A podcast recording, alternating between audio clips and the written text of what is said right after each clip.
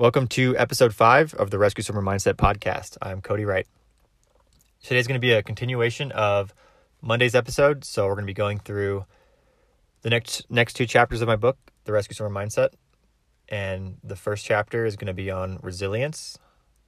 I'm going to read through a free, few different sections and then kind of go over those key points. And then the last chapter I'll be covering today is on artificial stress me- methods and ways to counteract them during your training.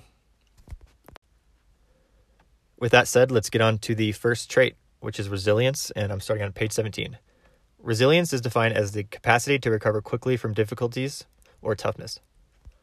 Movies are a great example of the benefits of resilience and how much we value this trait in individuals. Think about the ability for a protagonist to bounce back quickly from difficulties and adversity to attain their goal. This is what makes a story so fulfilling. The feeling you get when the main character gets the girl, kills the villain, or saves the world, that feeling is just a taste of what you'll feel when you complete Rescue Swimmer School. Any film that has stood the test of time and remains great to this day has the trait of resilience intertwined into the storyline. Becoming a rescue swimmer requires resilience. Through my training, I have learned to develop resilience.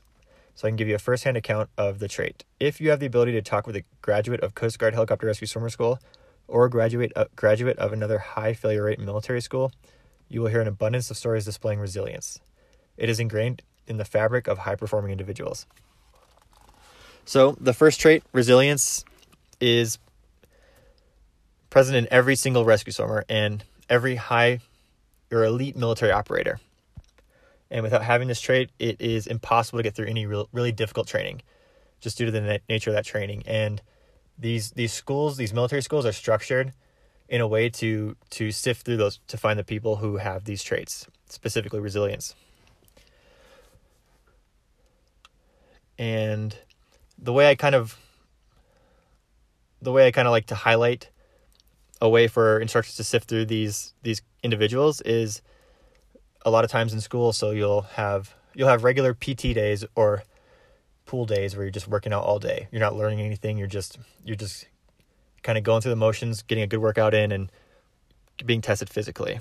You also have classroom days where you're, they dump a ton of information on you and expect you to retain it. And sometimes those days are mixed. And a lot of times they'll teach you in swimmer school, they'll teach you different rescue techniques and how to use the various rescue devices that we use on the helicopters. And you're expected to retain this information and memorize the exact procedure. There's there's a set of steps for every single device that you that you run through in your head as you're as you're in the water with, with your survivor, and you have to hit every step exactly how they tell you to do it, or you're going to fail a test. So this is what I like to call an introduction to a challenge. So once you're given this challenge, you're also given the tools to to succeed, and it's up to you to to put everything together and. and get the test done. So this provides, or this kind of usually runs over the course. In swimmer school, it goes over, maybe you'll be like introduced to a new rescue device or procedure on a Monday or Tuesday, and then you might start testing on it on Thursday or Friday. So it's relatively fast and you're expected to, to keep up. So throughout the course of that week, there's going to be tons of ups and downs where a student will feel like they are likely to fail a test. So especially later on in school, you start getting to the harder tests. There's a there's a parachute test where you're practicing res- rescuing a downed aviator with a parachute attached to them. It's very procedural and there's a lot of steps and it can get kind of tricky and you really have to memorize everything and practice it a lot. And if you're not, if you don't have resilience, you may go through a, one of the practice tests, fail the practice test, or do really bad, and then that could put you in that downward spiral, and it kind of it could screw up up your tests going forward. And if you don't have resilience, you're you're likely to just continue on that downward spiral, and you'll likely fail a test. And that's where you get a lot of students who quit, not quit, but fail. So going forward, I'm going to move on a bit. I'm going to be reading a lot from the book for this chapter, just because I think I did a pretty good job of of talking to the trait pretty well, and I threw in some a good story or two. So we're going to continue on. on page eighteen. And this is the last paragraph on page eighteen. After completing the rescue device techniques, you experience your first of two benchmark tests. This is known in the rescue swimmer world as the one man. It is the first time candidates are measured on their on their ability to learn and retain the f- the first two months of training and apply their knowledge to the test. In addition, the survivor is non-compliant. This is a survivor that makes ex- rescues extremely challenging by res- resisting rescue attempts and panicking while being towed. Prior to this point, each test dealt with the student's recovery and survivor, rec- recovering the survivor and placing them into the rescue device and hoisting them up out of the pool to safety. All of this is done with a docile instructor as the simulated survivor. The non-compliant survivor for this test is the same instructor, however, they simulate and, ex- and exaggerate a scenario where you may encounter a panic survivor. For ease of explanation, you can imagine wrestling an N F L linebacker in the water after completing a after completing the hardest workout of your life. While executing a series of safety checks in a mildly hypoxic state under the knowledge that a failure of the test will conclude your time at Rescue Swimmer School. Among students, this is a test that elicits nightmares on a weekly basis. It's common for a class of ten to fifteen students to enter the week of the one-man test and end the week with four or five students. So this is the true, truly the one of the benchmark tests in this school. And it's really there to weed out and select for students who are likely to get through the rest of training, because after this test, training really ramps up and the workouts get harder. You're expected to have retained all of the information you learned up to that point, which is usually all of the life-saving techniques there are. And then you are basically overlaying that with simulated rescue scenarios with multiple non-compliant survivors. So it, it you essentially start doing three or four-man tests where there's, it's really just four times the length of the one-man, but four times more exhausting, and you're you're rescuing various different instructors, and some are more compliant than others. Some are some are just really agitated, and and they make it impossible for you to tow them, and they'll they'll turn on you and basically make you do every escape and release that you learn throughout the training, and you have to do it perfectly with all the techniques, all while at a really hypoxic state and being physically exhausted because you're always working out basically for the first half of the day before these tests.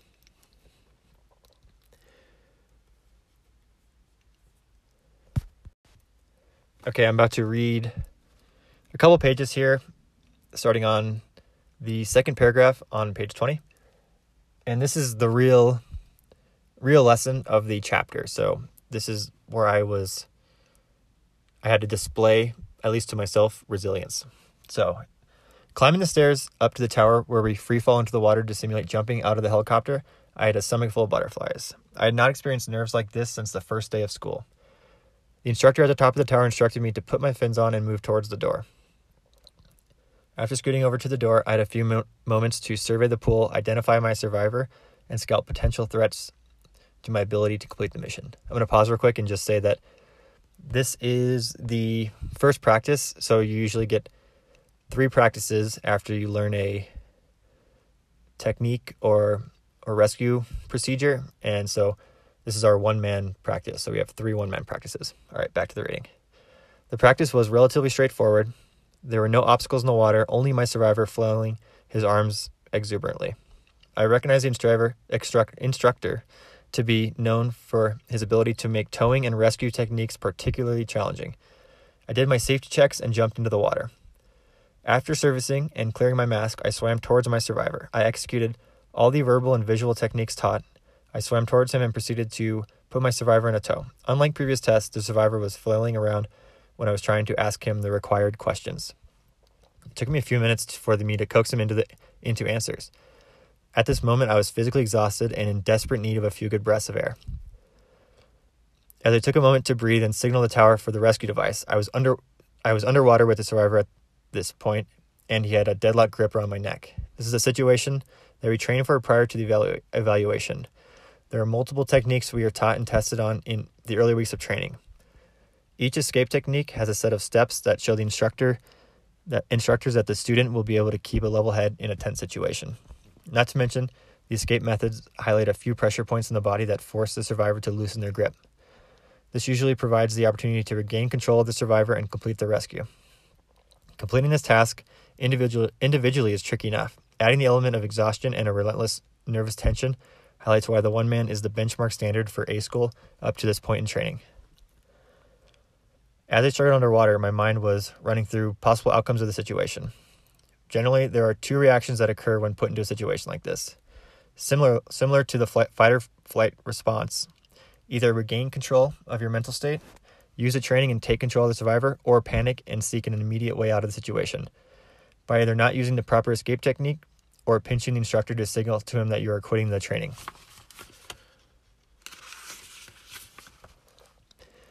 In this situation, I chose to pinch. I found myself in a slightly panicked state trying to escape, and I and swam to the surface for air. Up to this point, it was a feeling of panic that I had never experienced. I knew if I did not correct this, I would surely fail the one-man test later in the week. After surfacing, the instructor had me rejoin my class on the other side of the pool and continue with the workout.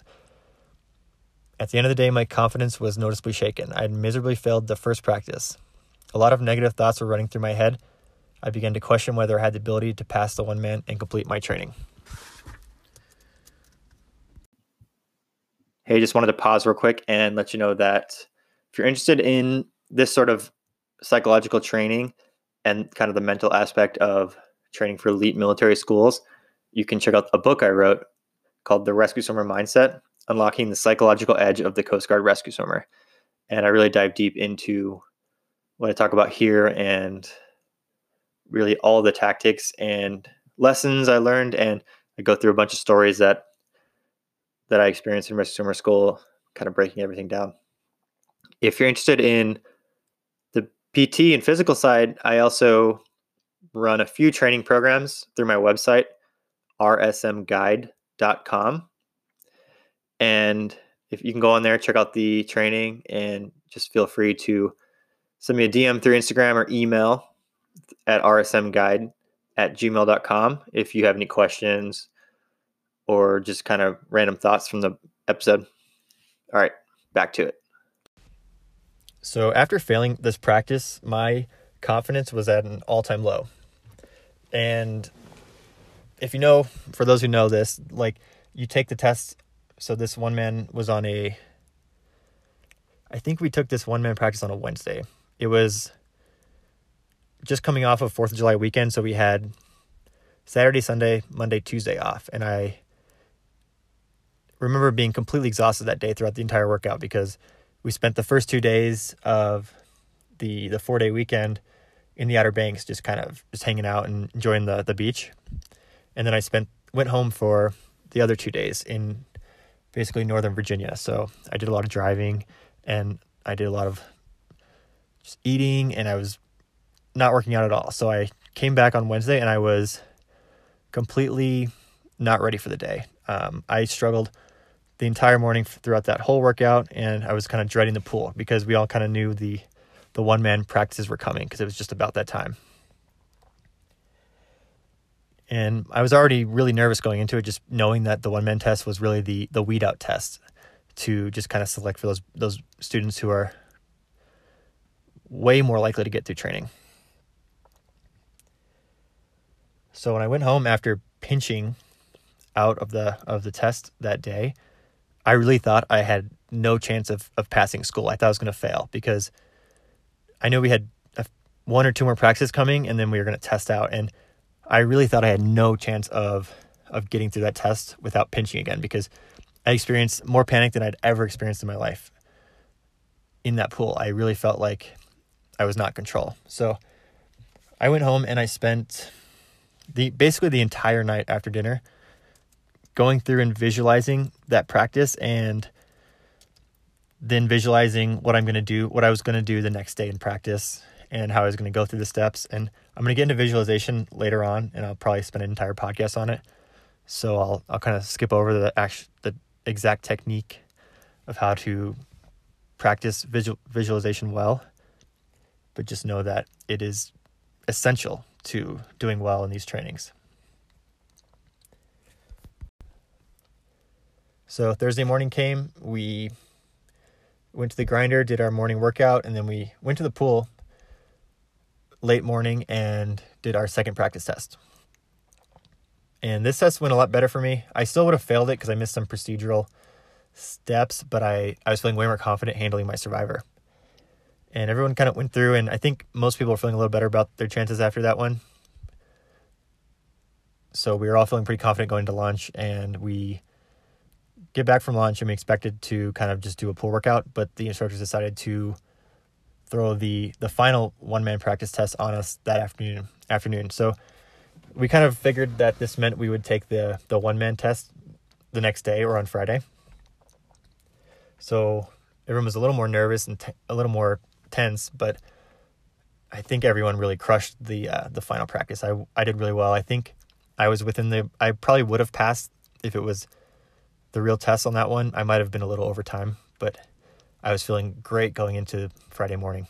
So I'm going to pick up the reading now on page twenty-three, and this is the last paragraph, kind of three quarters of the way down the page. The next morning, I got dressed and joined up to march over to the school. So this is Friday morning. The morning workout flew by, and before I knew it, we were in the locker room waiting to be called out to the pool for the test. I was the first student called out.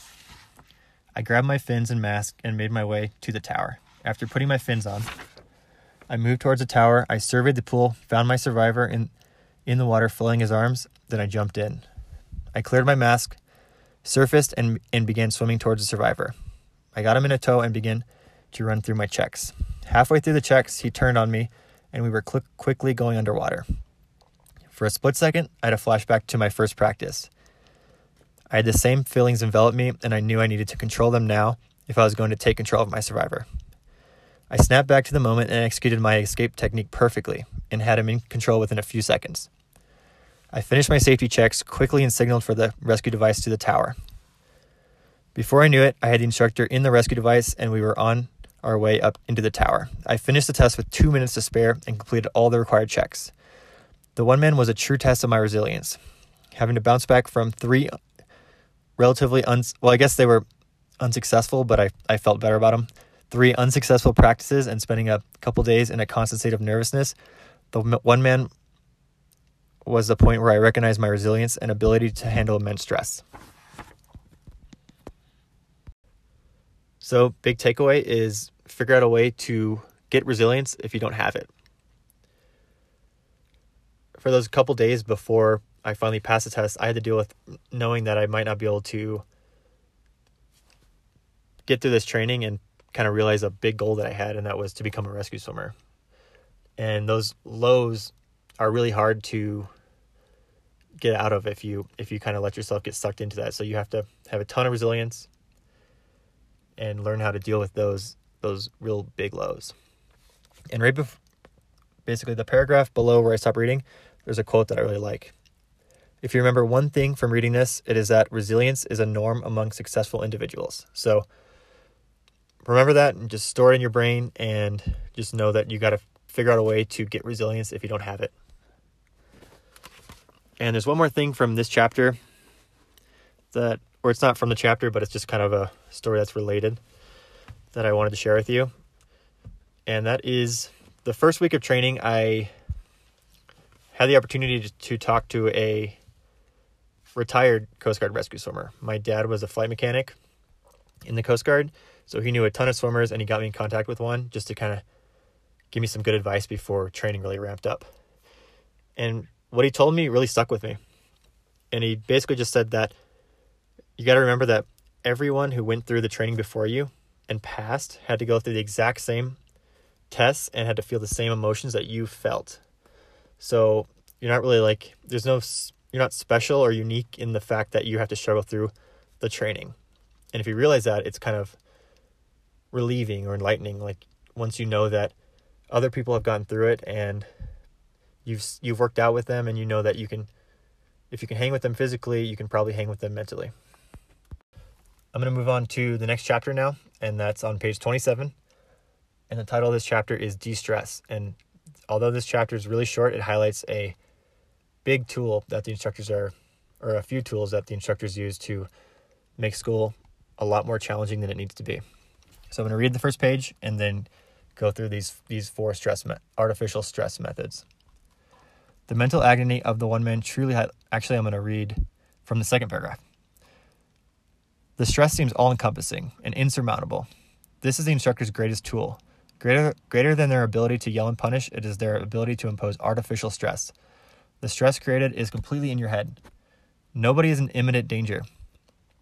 The entire makeup of Rescue Swimmer School is supported by artificial stress.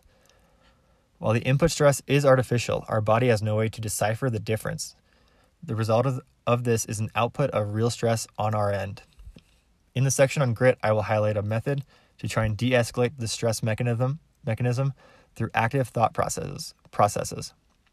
Before we can dissolve this stress, we must first establish how it can be created in the first place.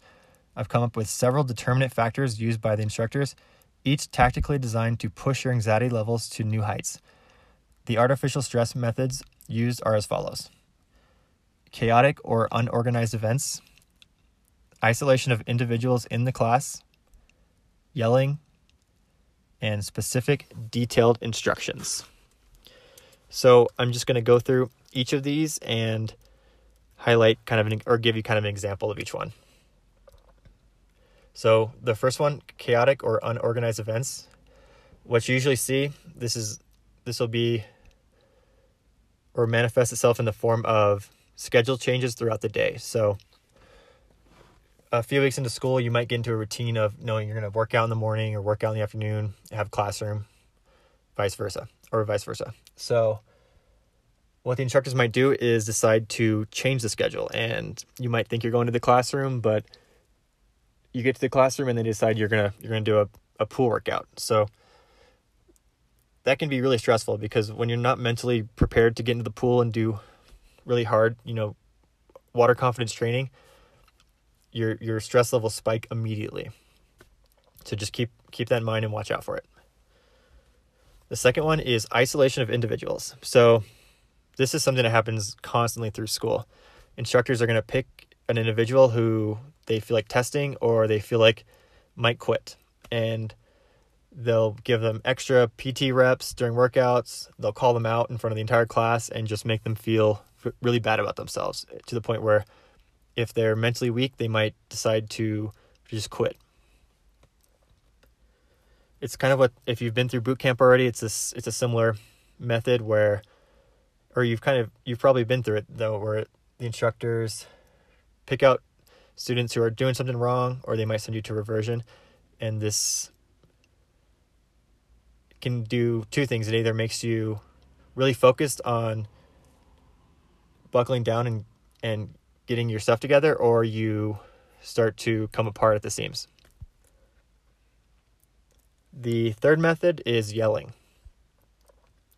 And this is also something just thrown out. It's a similar to a boot camp method. So the yelling basically just adds an element of complexity onto whatever you're doing. So if the instructor is giving you instructions and he's yelling, it's creating a false sense of urgency. So just keep that in mind.